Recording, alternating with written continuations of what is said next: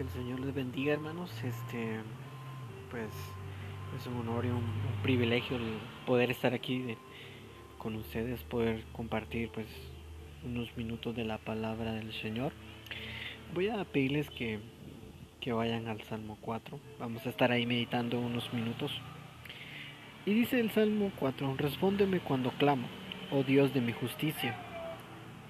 Cuando estaba en mi angustia, tú me hiciste ensanchar ten misericordia de mí y oye mi oración. En el Salmo 4 David pues se encontraba al borde del desastre. Eh, el honor de él está, había sido tomado por vergüenza.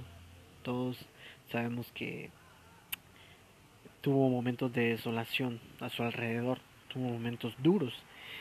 Y él imploraba la ayuda de Dios, porque sabía que era el único a quien podía acudir y era el único que podía auxiliarlo. Y era el único que lo había ayudado en el pasado. Dice, respóndeme cuando clamo, oh Dios, y oye mi oración. Sabes, quizás en algún momento de nuestra vida también hicimos eso, ¿verdad?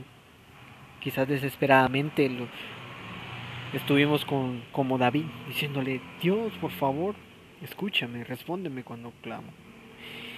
Eh, Saben, pero sigue siendo, eh, diciendo, mejor dicho, el, el 4 dice, hijos de hombres, ¿hasta cuándo volveréis mi honra en infamia y amaréis la voluntad y buscaréis la mentira?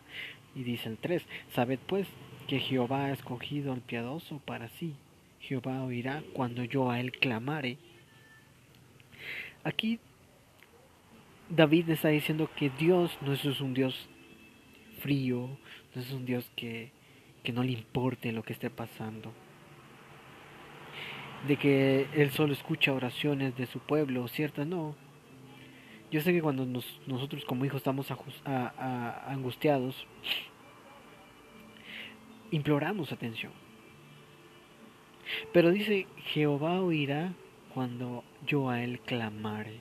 Él nos va a escuchar. Yo sé que ahorita pues la verdad, este, hay momentos en los cuales sentimos que no, no somos escuchados, hay momentos en los cuales nos sentimos que estamos solos, que es algo tan normal. Pero Jehová oirá cuando yo a él clamare, dice. Y sigue diciendo el 4, temblad y no pequéis, meditad en vuestro corazón, estando en vuestras camas y callad. Aquí muy curiosamente dice, meditad en vuestros corazones, estando en vuestra cama, en los momentos inclusive cuando estamos a punto de dormirnos, cuando estamos ahí acostados en la cama y nos ponemos a meditar en lo que está pasando. Eh, pues ahí es cuando también el rey David le dice que tienen que meditar y callar, ofrecer sacrificios de justicia y confiar en Jehová. Muchos son los que dicen, ¿quién nos mostrará el bien?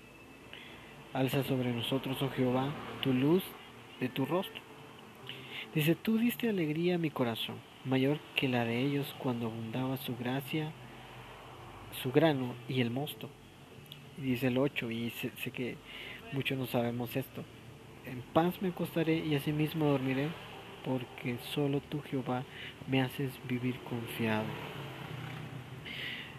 Es un buen momento para meditar en las oraciones que frecuentemente hacemos al Señor. Y estar consciente de que esas oraciones a veces pueden ser solo de angustia. Pero si algo necesitamos es que la oración verdadera, la oración verdadera de nosotros sea un estilo de vida, un estilo de vida. Y no solo un recurso de emergencia que siempre oremos, que siempre oremos, que no solo oremos cuando estamos en angustia, cuando estamos en medio del dolor. Esto es lo que tenemos que hacer. Y voy a dejarles con una pequeña oración. Dios Todopoderoso, con frecuencia nos damos cuenta de que venimos delante de ti sin aliento, clamando por ayuda demandando ser rescatados. como si tú no supieras lo que nos está ocurriendo. Te adoramos, Padre, porque tú sí sabes y te ocupas de nosotros. Tú has prometido proveer para cada necesidad que nosotros tengamos. Ayúdanos a reclamar las promesas y ser agradecidos por ellas. En el nombre de nuestro amado Salvador, el Señor Jesús. Amén. Así que hermanos, esta ha sido pues la pequeña meditación. Espero que, que nos ayude a todos, nos ayude, porque yo sé que es que habrá momentos de angustia, o quizás os estemos pasando, o quizás de incertidumbre, cosas así, pero sé que con la ayuda de Dios vamos a poder. Y solo Él nos puede ayudar, así como David, Él sabía que solo Dios lo podía ayudar. Así que hermanos, que el Señor les bendiga y bendiciones.